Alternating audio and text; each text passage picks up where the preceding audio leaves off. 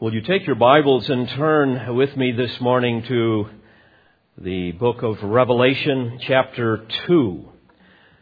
Revelation, chapter 2. We come to a very fascinating text of Scripture with enormous implications with respect to Christian living, as well as preserving the purity of the church.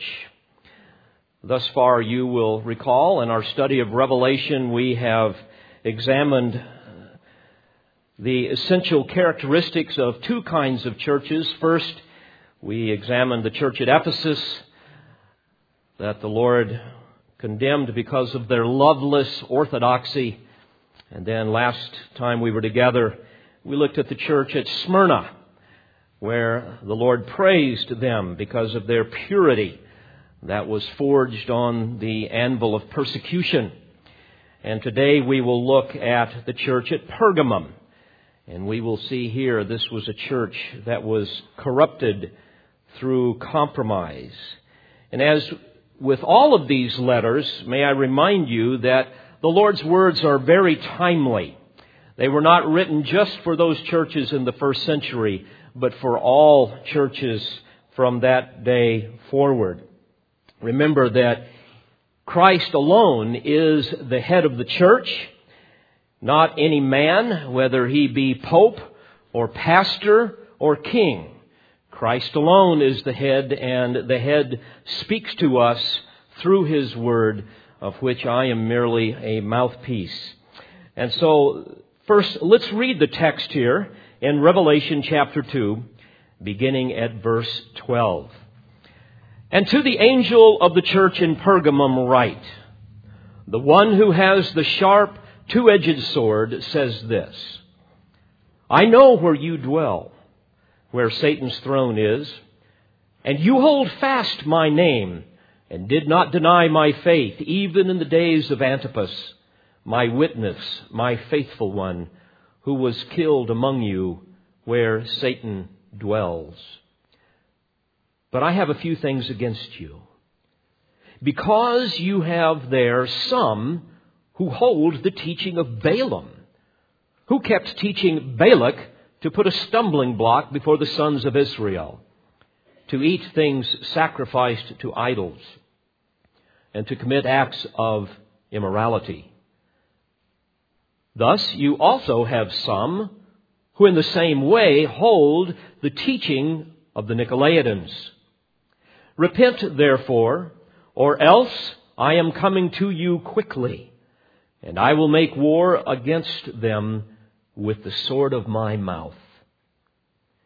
He who has an ear, let him hear what the Spirit says to the churches. To him who overcomes, to him I will give some of the hidden manna, and I will give him a white stone and a new name written on the stone, which no one knows but he who receives it.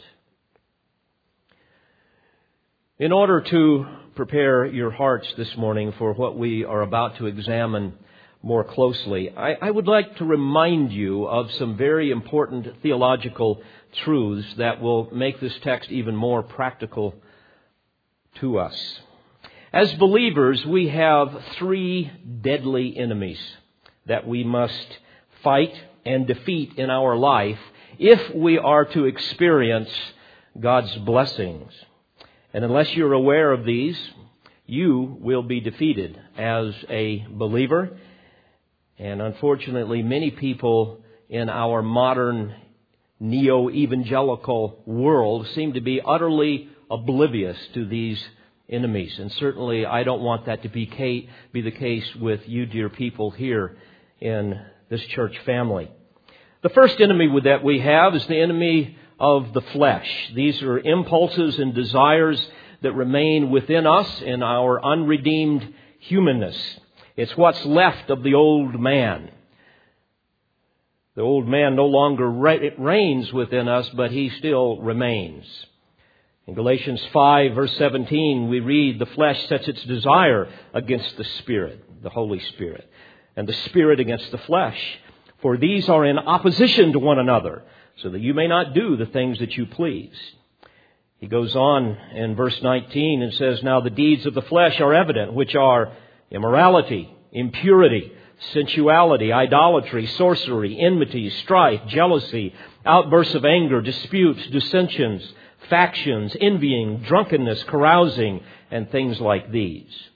Those who practice such things will not inherit the kingdom of God. Now, this is contrasted to the fruits of the Spirit in verses 22 through 23, which are love, joy, peace, patience, kindness, goodness, faithfulness, gentleness, and self control. So, because of indwelling sin in conflict with the indwelling Spirit of God, there is a constant battle that rages inside of every believer. One that is seducing us to do evil and the other motivating us to holiness. One will lead to misery, the other will lead to joy and contentment and blessing and life.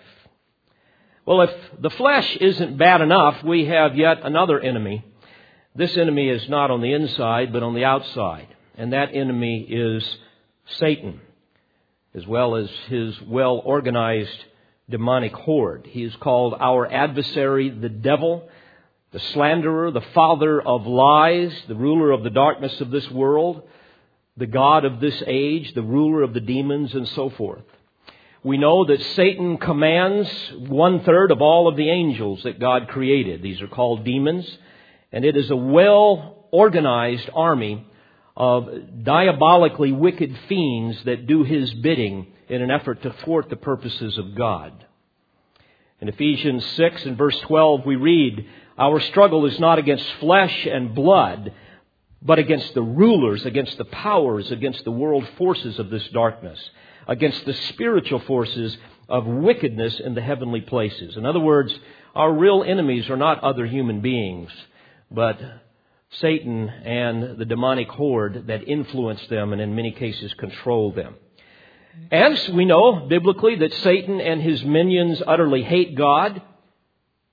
He hates all that belong to him, and Scripture is filled with warnings to stand firm against the schemes of the devil. Ephesians 6:11. And in verse 13, take up the full armor of God so that you will be able to resist in the evil day and having done everything to stand firm. Repeatedly, as we study the Word of God, we see that we are to resist and we are to stand firm. And we do that through various ways, certainly by wearing the spiritual armor that He has given us, by walking uh, by the Spirit, and so forth. Dear friends, you must never forget that Satan is absolutely committed to your destruction. He is committed to that.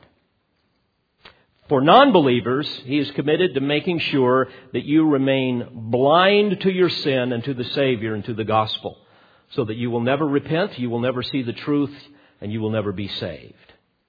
To believers, he is committed to destroying your faith, to destroying your finances, your doctrinal discernment, your testimony, your marriage, your family, your children, your church, your life. That is what they exist to do. That is the passion of their being. I might add, a very important note, there is nowhere in Scripture that we find Satan or demons indwelling Christians, only in non believers. We are the temple of the Holy Spirit. Now, the question is how do Satan and his demons destroy us? Well, this brings us to the third enemy, and that is the enemy of the world, also on the outside. The world is the cosmos in the original language. Cosmos is the opposite of chaos. It has the idea of an orderly system. In fact, the word cosmetic comes from cosmos, and it means to make order out of chaos. Ladies, you may want to keep that in mind. And so the world that Satan ultimately controls, at least under the umbrella of divine sovereignty, is an orderly system. And it is designed and administered by Satan to thwart the purposes of God, primarily through damning lies and temptations. It's called in Scripture the kingdom of darkness. And this system, again, is currently ruled and empowered by Satan and his demonic hordes as they work through human agencies. Unsaved people are literally the pawns of the devil. They are called children of disobedience. We know biblically that they are deceived. They're ruled by their flesh. And as we study the Word of God, we see that Satan functions in the world by influencing and even controlling human institutions and agencies, the orderly system. Things like government and schools and universities, the news media, things like what? The ACLU, uh, Hollywood, on and on it goes. And since man is inherently a worshiper, Satan offers a smorgasbord of false religions that he can choose from. Satan doesn't care what you believe as long as it is a lie. And so we see all of these false religions and the, prim- the primary thread of commonality with all of them is that they are some form of works righteousness where you do something to earn or to merit your salvation. There again, profoundly underestimating the seriousness and the consequences of our sin and doing away with the need of a Savior. For those who want nothing to do with religion, He offers them a banquet of temptations that appeal to their lusts and make them love darkness rather than light. Indeed, there is a poison for every palate. And God has allowed Satan to be the temporary ruler of this world. 2 Corinthians 4 and verse 4, we read that he is the God of this world, small g, who has blinded the minds of the unbelieving so that they might not see the light of the gospel of the glory of Christ. In 1 John, we read that the whole world lies in the lap of the evil one. In Ephesians 2, we read that he is the prince and power of the air of the Spirit that works in the sons of disobedience. In 2 Corinthians 10, we read how that we are at war as believers with fortresses, they're called, and speculations and every lofty thing raised up against the knowledge of God.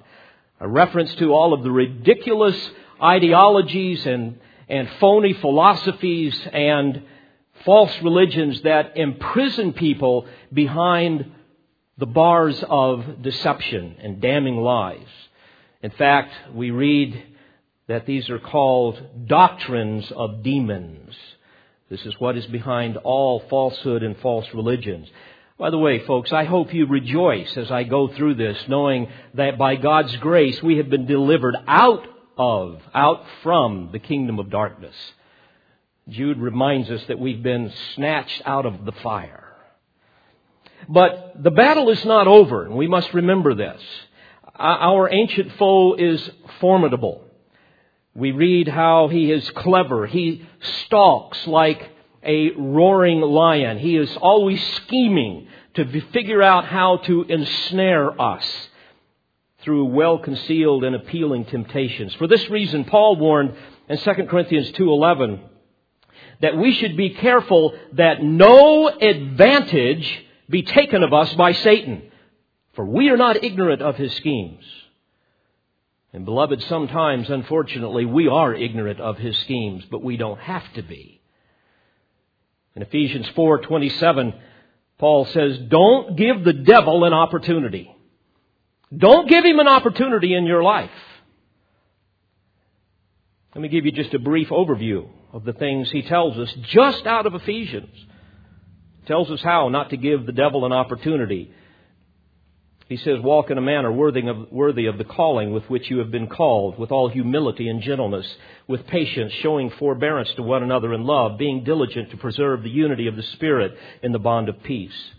He tells us to listen to your teaching shepherds, because they will equip you and help you mature and give you discernment.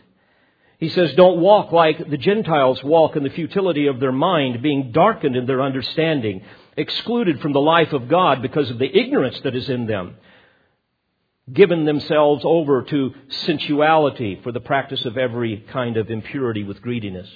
He tells us to lay aside the old self, to be renewed in the spirit of your mind, to put on the new self of righteousness and holiness. He tells us to lay aside falsehood. In other words, don't be a liar. Never be selfish in your anger. Don't steal. Work with your hands. Earn a living. Let no unwholesome word proceed from your mouth. Don't grieve the Holy Spirit. Let all bitterness and wrath and anger and clamor and slander be put away from you, along with all malice, which is evil, the root of all vices. He says to be kind to one another, tender hearted, forgiving each other, just as God in Christ has also forgiven you. He tells us to walk in love. He says, do not let immorality or any impurity or greed even be named among you. There must be no filthiness, which refers to dirty talk. There must be no silly talk, no coarse jesting, which are not fitting, but rather giving of thanks. He says, don't offer assurance of salvation to those who live in sin. Walk as children of light. Try to learn what is pleasing to the Lord. Do not participate in the unfruitful deeds of darkness, but expose them. He says, Be careful how you walk, not as unwise men, but as wise, making the most of your time. He says to be filled with the Holy Spirit. He says, Give thanks in all things, be subject to one another. And he tells wives how to be su- subject to their husbands. He tells husbands how to be subject to Christ. He tells slaves how to be subject to their masters and masters even to their slaves. He says, put on the whole armor of God that you may be able to stand firm against the schemes of the devil. He tells us to pray constantly, be on the alert with all perseverance and petition for all the saints. Now folks, that's just a smattering of what's in Ephesians. This is what we must do to avoid allowing Satan to have an opportunity. And beloved, if, if we are not vigilant in being obedient in these areas in our life, we will give the devil opportunity in our life. And unfortunately, this is precisely what happened to the saints at Pergamum, a church that became corrupted because of moral and doctrinal compromise. Let me give you a little background about the church at Pergamum.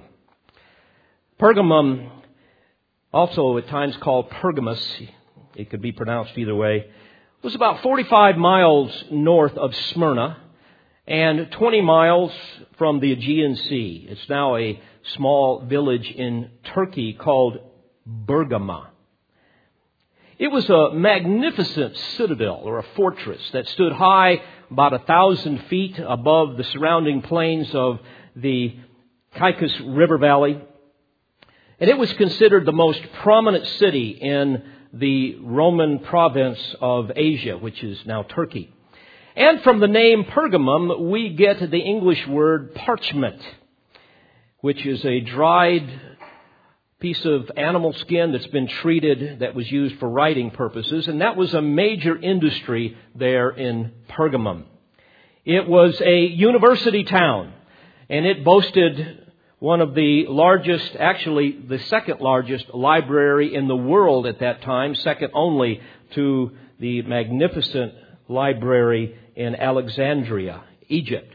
It had 200,000 handwritten volumes in the library. In fact, that library was later sent as a gift from Anthony to Cleopatra. It was known as the center of religious activities in the province, especially known for its emperor worship, where people were required to worship Caesar as Lord. In fact, in 129 BC, the Romans built a temple in Pergamum and later dedicated it to Augustus and Rome. And it was then that they introduced Caesar worship. And if you failed to worship Caesar, as we've discussed in the past, you could lose your job, you could be imprisoned, they would confiscate your property, you could even be killed. There were other temples there, each dedicated to various pagan gods. There was a temple to Zeus Soter. Soter is the Greek word for um, salvation. We get our word soteriology from that, the doctrine of salvation, and it's the idea of Zeus being Savior, Soter as the Savior. And again, you have to remember, Satan always offers counterfeits. Jesus is Savior, well, I've got some for you as well. So there was the temple to Zeus Soter. to Athena, to Dionysus, to uh, Asclepius Soter, which is also pronounced Esculapius. That was the god of healing. And the symbol of that god was the snake. In fact, if you look at our modern day medical emblem, you will see that it was taken from this ancient cult. It's a serpent that is entwined around a staff. However, this demonic symbol, this mythology, can be traced even back to ancient Egyptian and Sumerian and even Babylonian cultism, where we see similar symbols. Beloved, never forget, Satan is an ancient foe. Worshippers would come into the temple of Asclepius and they would seek healing from that God, and the way you would find healing is you would lay upon the floor, and the floor would be covered with thousands and thousands of non poisonous snakes, and you would wait for these snakes to crawl over you, and the assumption would be that that's how you would find healing. Isn't it fascinating how Satan loves to be symbolized by a crafty serpent? Do we not see that originally even in the garden in the temptation of Eve. In fact, the Lord later describes him in Revelation 12:9 as the serpent of old who is called the devil and Satan who deceives the whole world. Later on, we can see in ancient Gnosticism they used the emblem of a serpent as the embodiment of the wisdom transmitted by Sophia, and variations of these same demonic doctrines can be found in the New Age movement today and other false religions. Because again, Satan, it all comes from Satan, and he has a myriad of ways of deceiving. So with all this satanic influence, it's easy to understand why the Lord called this place the place where Satan's throne is in verse 13. Imagine if you were a Christian there. You would know that Caesar is not Lord, but Jesus is Lord. So that's what you would have to say if you truly believed that. You knew that the secret to understanding life and death was something that came from one source, one scroll, not 200,000 in a library, the Holy Scriptures. You would know that there was no need for numerous temples because we are the temple of the Holy Spirit in which the one true God dwelt. There was no need for Asclepius, the healing God, because we know that Jesus is the great physician, and on it goes. Now let's examine the Lord's letter. In verse 12, he says, Unto the angel or the pastor of the church in Pergamum, write, The one who has the sharp two edged sword says this. Now, friends, here the Lord again reaches back to his original appearance as the glorified Lord of the church when he appeared to John in chapter 1 and in verse 16. And he uses one of the descriptions of his character to identify himself now to the saints here. And that is, I am the one who has the sharp two-edged sword. I am the one who says this. So the connotation here is that is that of a warrior king that is coming in great power to defeat his enemies and pronounce judgment upon them. And friends, here we are reminded of the power of the Word of God. The power of the Word of God that, that can penetrate to the very core of every man and expose his sin and judge his thoughts. In Hebrews 4:12 we read that the word of God is living and active and sharper than any what? Any two-edged sword and piercing as far as the division of soul and spirit, of both joints and marrow, and able to judge the thoughts and the intentions of the heart. So the emphasis here is that the Lord of the church sees all things and ultimately rules over all things, including Satan and his minions and his world system. And he is the one that is the supreme warrior that will not only one day defeat Rome, but all of his enemies. And he will do it with two edges, the sword of the Spirit, which is the Word of God, Ephesians 6.16. and with two edges, you can cut two ways. It is an instrument of life for some, and an instrument of death for others. For by it we know that The Word of God can deliver some from the wrath of God, while others it will be used to condemn them to the wrath of a holy God and pronounce a holy verdict upon them. Beloved, never forget that God will use the authority of His Word to judge people one day. In Revelation 19:13, Jesus is called the Word of God. He is the final and the full revelation of God. We need nothing more. We don't need anybody else to say, God told me this and God told me that and here's some new revelation. We have all that we need right here. The Bible's clear about that. And He has revealed Himself as the Lord of the church in His infallible, inspired, authoritative Word, the Holy Scriptures. No wonder it is the power of God unto salvation. In fact, in Revelation 19:15 we read that the sword is that which proceeds out of his mouth and it will one day strike down the nations. So again, beloved, never underestimate the power of the word of Christ that proceeds from his mouth.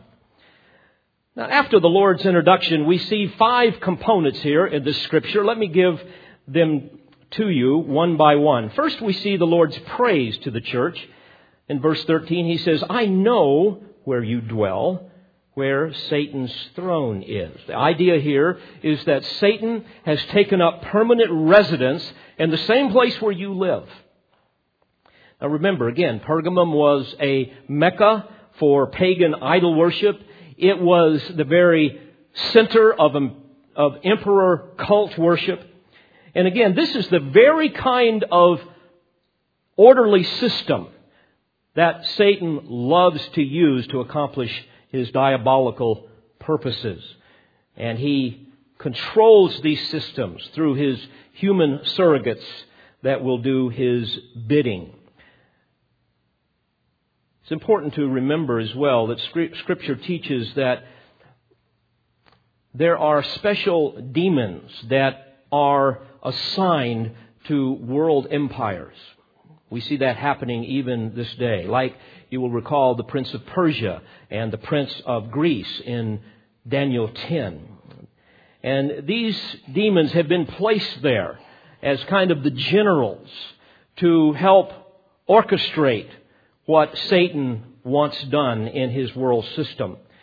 And so Satan is depicted here as, as, as the one that is ruling his kingdom of darkness upon this throne here in Pergamum, the very place where these dear saints live and serve and worship the Lord Jesus Christ. Now, as I think about this, those saints must have smiled when they heard the letter read to them at this point because there, there's a measure of comfort and encouragement here, knowing how intimate the Lord is with His own, that He is aware of their situation, saying, I know where you dwell.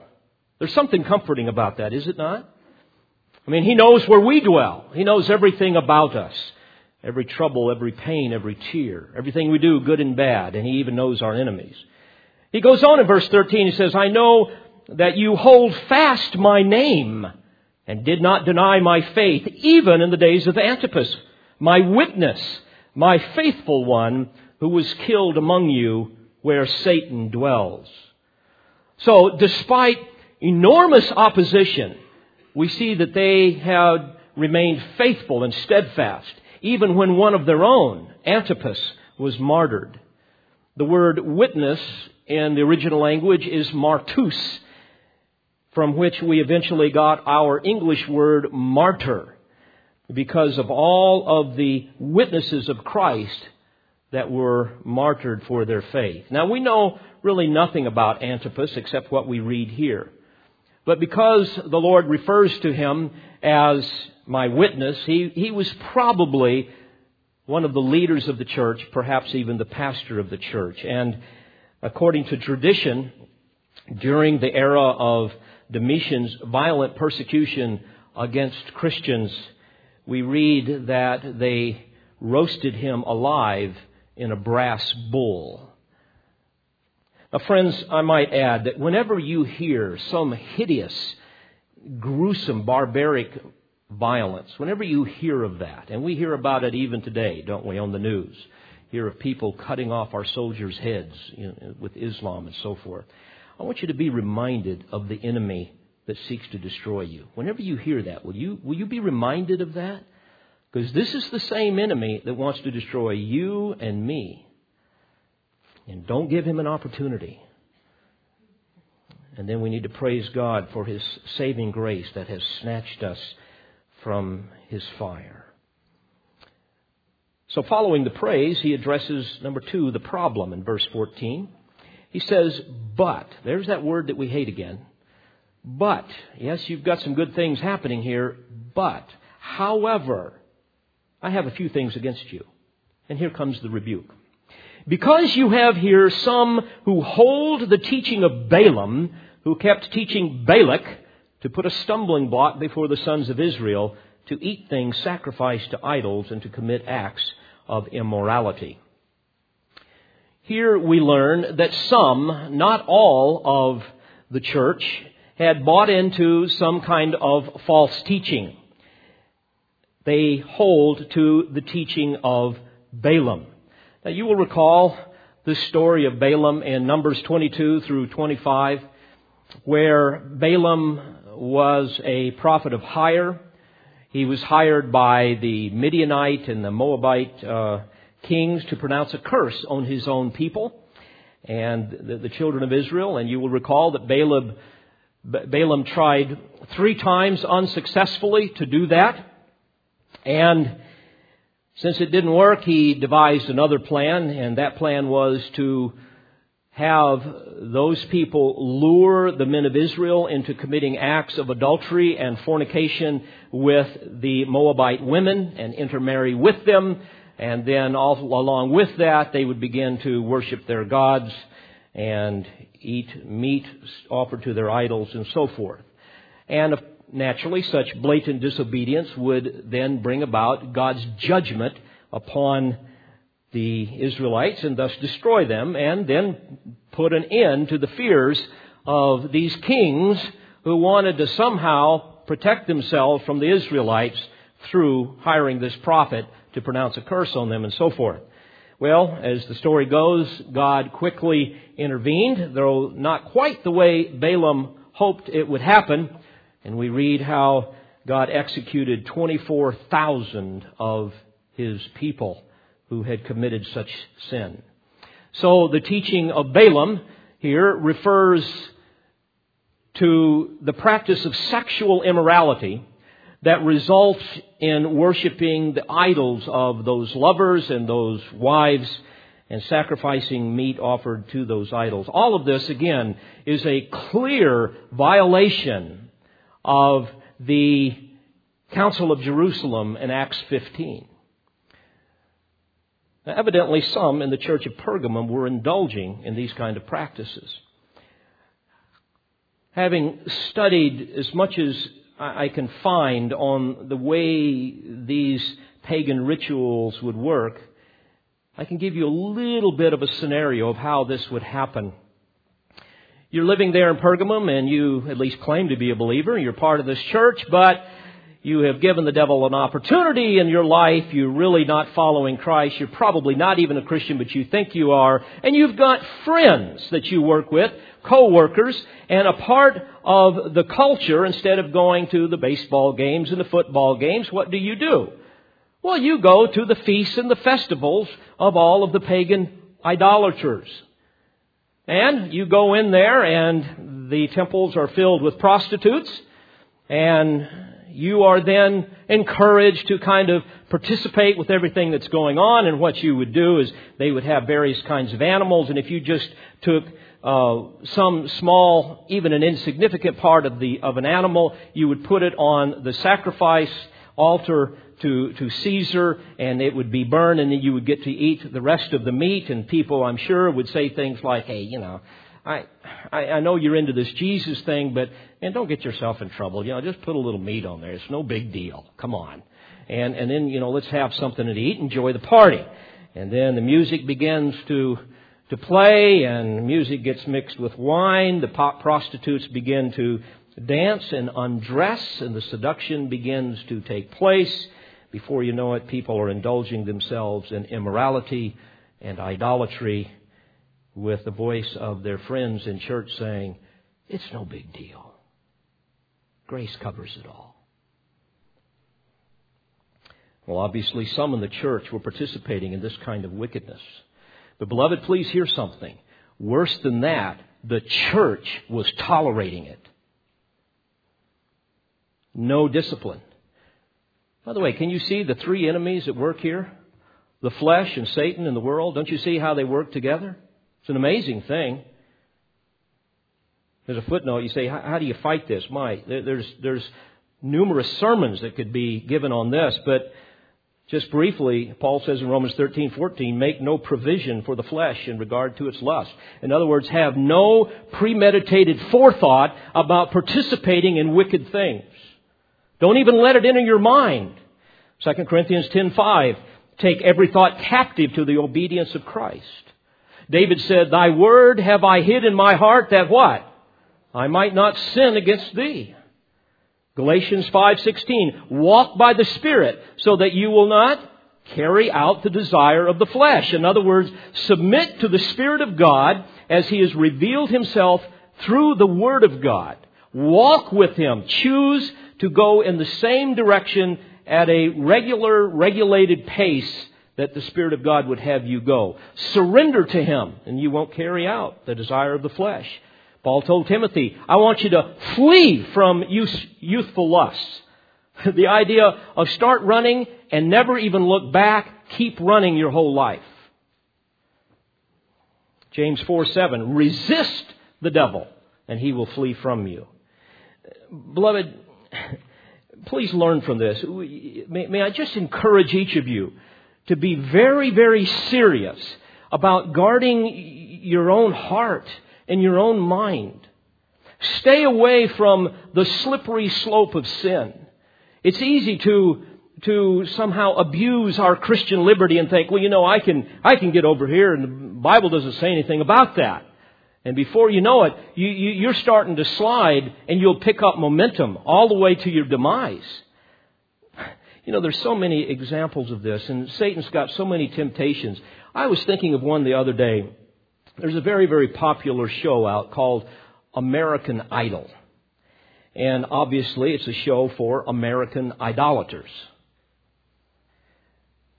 And think about it. Here's a show where people literally compete to be worshiped. To be worshiped by other people who are jealous of them, who wish they could be worshiped like them. And what happens? We watch this type of garbage and who do our kids want to be like? Christ or that person? They want to be like that person.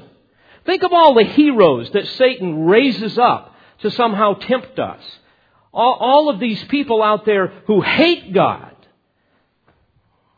And imperceptibly, Satan conforms us to this world. Indiscernibly, unsuspectively, but systematically, we see Christ honoring values and virtues being replaced by that of the world. It's little wonder why there are so many ostensibly Christian churches today that are literally filled with immoral idolaters. They worship a God they have made in their own image.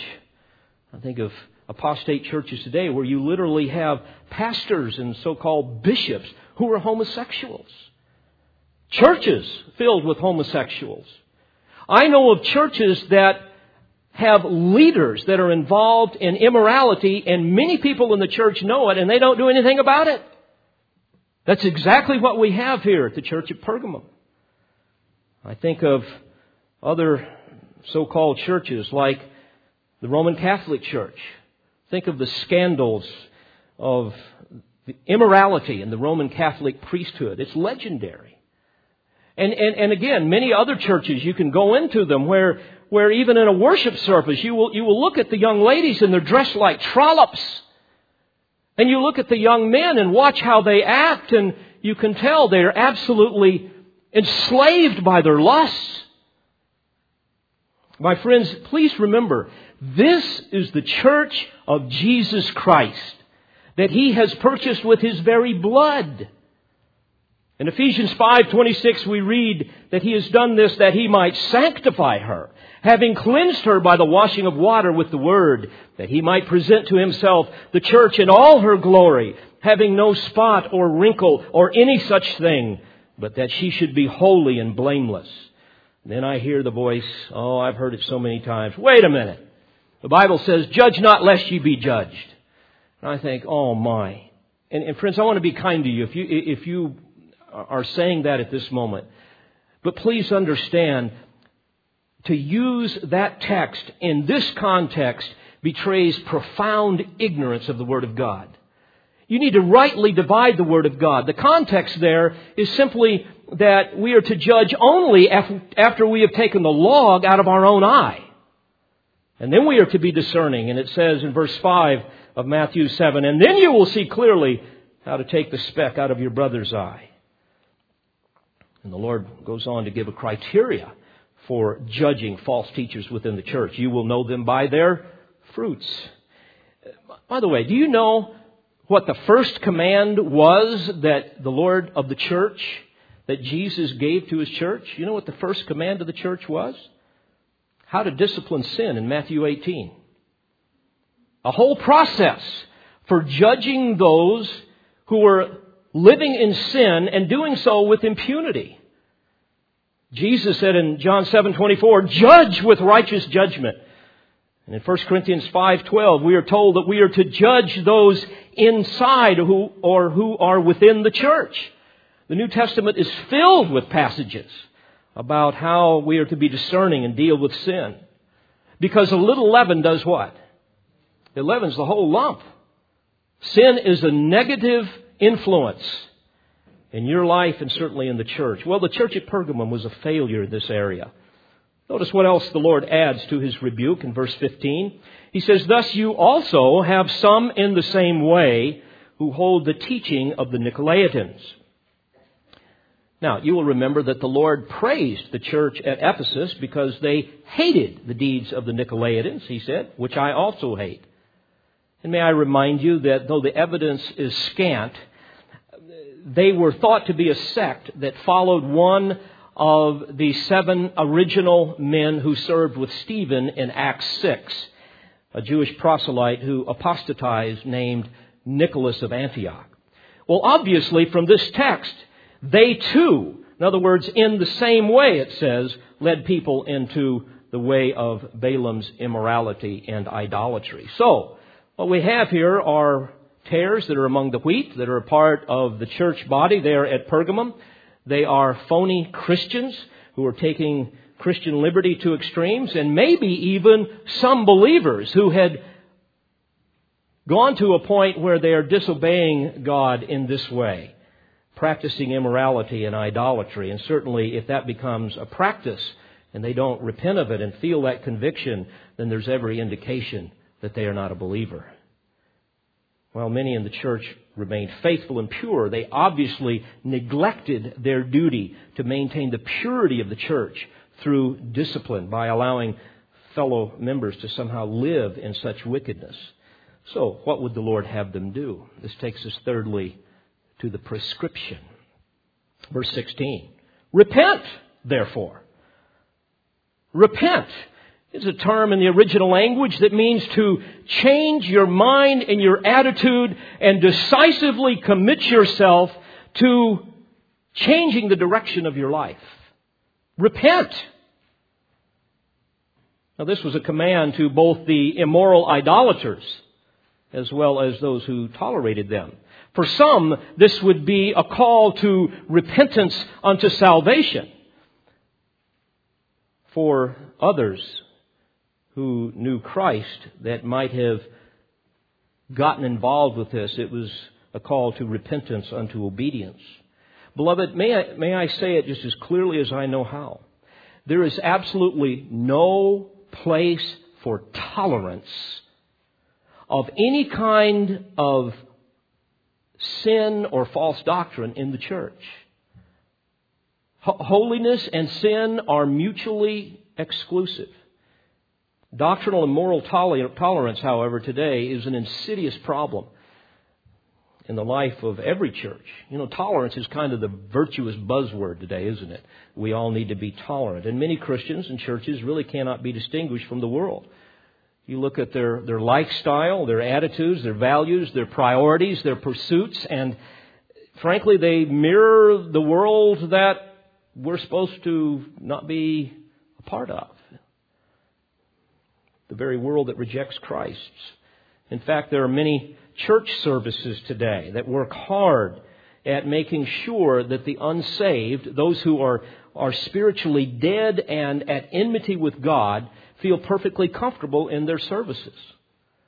And whenever you talk to those leaders in those services, you will quickly find that there is absolutely zero church discipline that ever takes place. Yet after Paul condemned the character and conduct of the world in Ephesians 4, he said, But you did not learn Christ in this way. James 4 says, Friendship with the world is hostility toward God. My friends, it is our difference from the world that attracts people to Christ, not our similarity with it.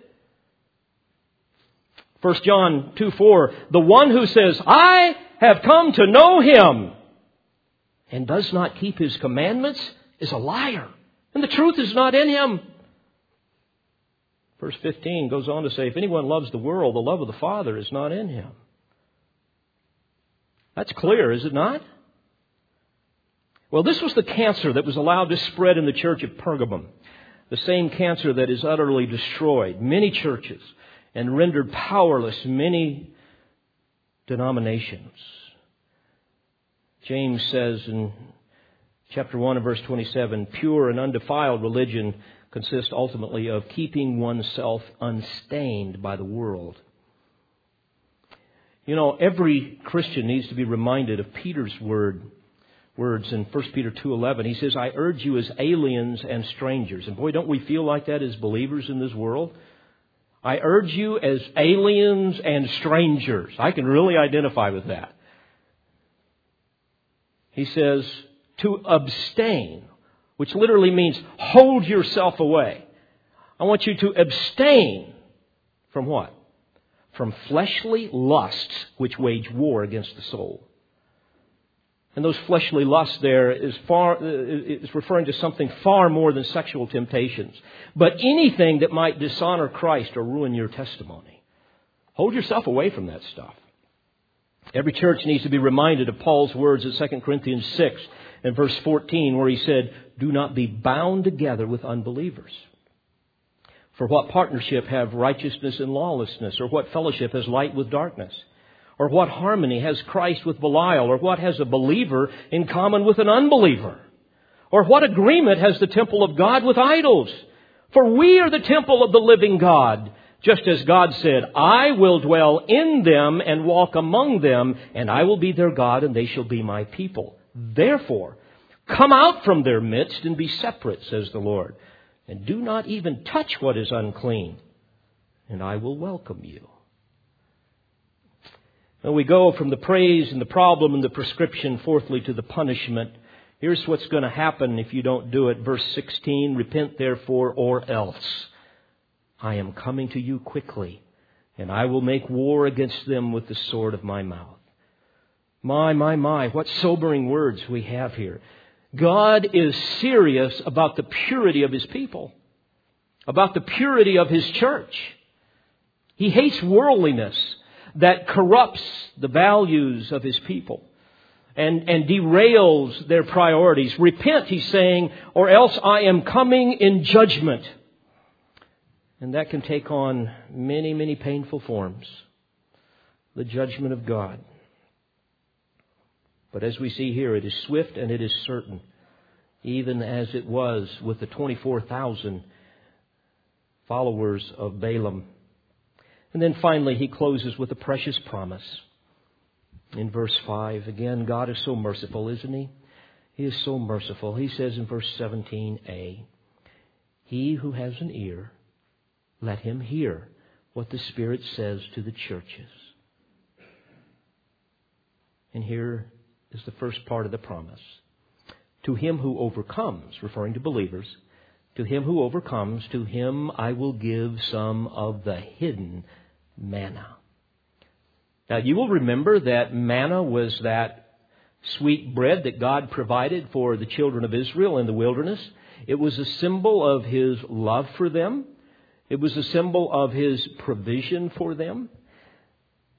And the hidden manna here is a reference to the Lord Jesus Christ, who is the bread of life, who also came down from heaven to provide his, love through his grace and, and, and the provision of spiritual life for all who will trust him. What a blessed promise. And he goes on to promise something else. In verse 17, he says, And I will give him in other words, the overcomer, the believer, I will give him a white stone and a new name written on the stone, which no one knows but he who receives it. Now, there are various ideas about the meaning of this white stone, and it is hard to know with certainty, so I won't be dogmatic with this, but having read and studied all of the different options, I believe this is probably best understood in light of the Roman customs of that day that the church would have been familiar with. And that was the custom where athletes would be awarded stones because of some great victory and they would be given a name that was, or they would, their names would be inscribed upon that stone. It, it's kind of like gold medalists today that receive some kind of a medal, only they would receive a stone with their name on it. And this stone would then be used as kind of like their VIP pass into banquets, banquets and celebrations that they would have. So I believe the picture here is this as believers, we are going to be granted entrance into the eternal celebration of heaven because Christ has given us a new name. He's given us the stone. Think about it. He has given us the new covenant. And because of the new covenant, we read that we are made into new creatures. And as new creatures, we read in the Word of God that we've been given a new heart. We've been given a new mind. We've been given a new spirit. We've even been given a new song. We've even been given a new heaven and earth. So why not have a new name? Because we are overcomers by God's grace, dear friends. We are victorious in Christ. And because of that, we will be granted admission into the messianic feast, if you will, where we will celebrate the glory of His grace throughout eternity. And notice he says that on that stone there will be inscribed a new name. In Greek, it's, it's kainos. It's an interesting term. It, it denotes something that is absolutely new in quality something that is totally new in terms of a different nature. So, this is a name that we've never been called before, uh, something we don't know anything about. And, beloved, here's the point. Someday, when we enter into the new eternal state, the lover of our souls will give us a secret name that reflects his, his intimate love for each of us. A name that is specific to each one of us, one that no one else will know. Those of us who are married all have little pet names for our lover, and only she or he would know, and you wouldn't want anybody else to know, right? It's the same idea here. What a magnificent demonstration of Christ's eternal and intimate love for us, that we are His treasured possession. And for this reason, He calls these dear people at Pergamum to holiness. What an incentive we have, dear friends, to love the Lord our God with all of our heart, our mind, our soul, our strength. And therefore, as we do that, we avoid corruption through compromise. Let's pray together. Father, we thank you for these eternal truths. We thank you that you have loved us so much that you would communicate to us through not only the incarnate Son, but also through the Word, the Word of Christ, the Word of God. We thank you for its power, for its practicality. Lord, we would just plead with you that you would cause us to live consistently with these glorious truths, that you might be glorified in our bodies through our testimony, and certainly in this church. We pray all of this in Jesus' name and for his sake. Amen. We pray you've been edified by this presentation. You've been listening to Pastor, Bible teacher, and author David Harrell. For more information or to order additional tapes or CDs of Pastor Harrell's messages, please visit olivetreeresources.org.